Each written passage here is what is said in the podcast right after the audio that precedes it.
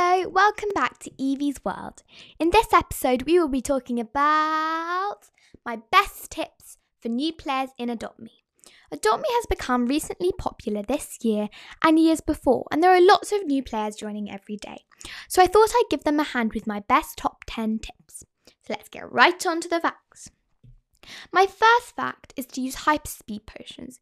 You can get these potions in the Sky Castle, which is actually really helpful because they're not very expensive, only 40 bucks. My second fact is to use golden apples.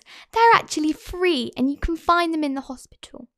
These things make sure that you're healthy again when your pet gets sick or you get sick.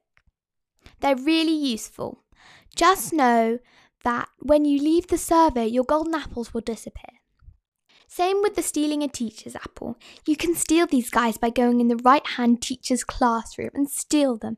It's a bit naughty, but they'll never know. They do disappear just like the golden apples.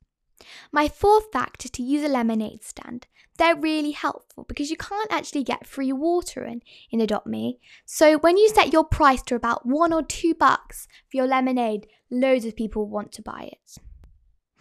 My fifth fact is to use a magic door. There was recently a two times aging weekend and sale until the 9th of September, so I managed to get this baby for just 35 Robux. It's normally 75 Robux, which is still a pretty good price considering that you can get 80 Robux for just £1. My, my sixth fact is to be a baby. I'm so used to being a baby that I just auto click it when I join the game. It's because you earn double the money when you're a baby. It's really useful. If you don't have a magic door, it's still really useful to reset your character. All you need to do is just re equip your pet from your backpack. My eighth fact is to have goals.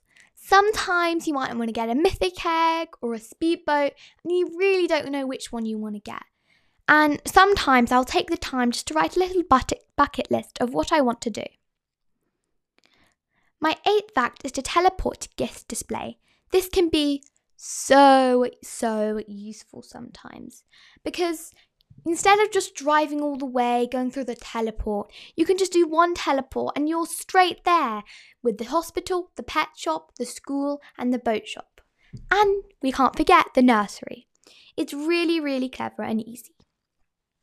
My tenth fact is to save your money. Sometimes you might want to get a cracked egg for 350 or you might want to get a mythic egg for 750 and you don't know which one to get and sometimes it might just be easier to go with the cracked egg for 350 but if you're trying to get a neon or you just really want a pet from the mythical egg then it's good to save money Thank you for watching this episode. I really hope you enjoy and remember to like and follow this episode. Bye for now!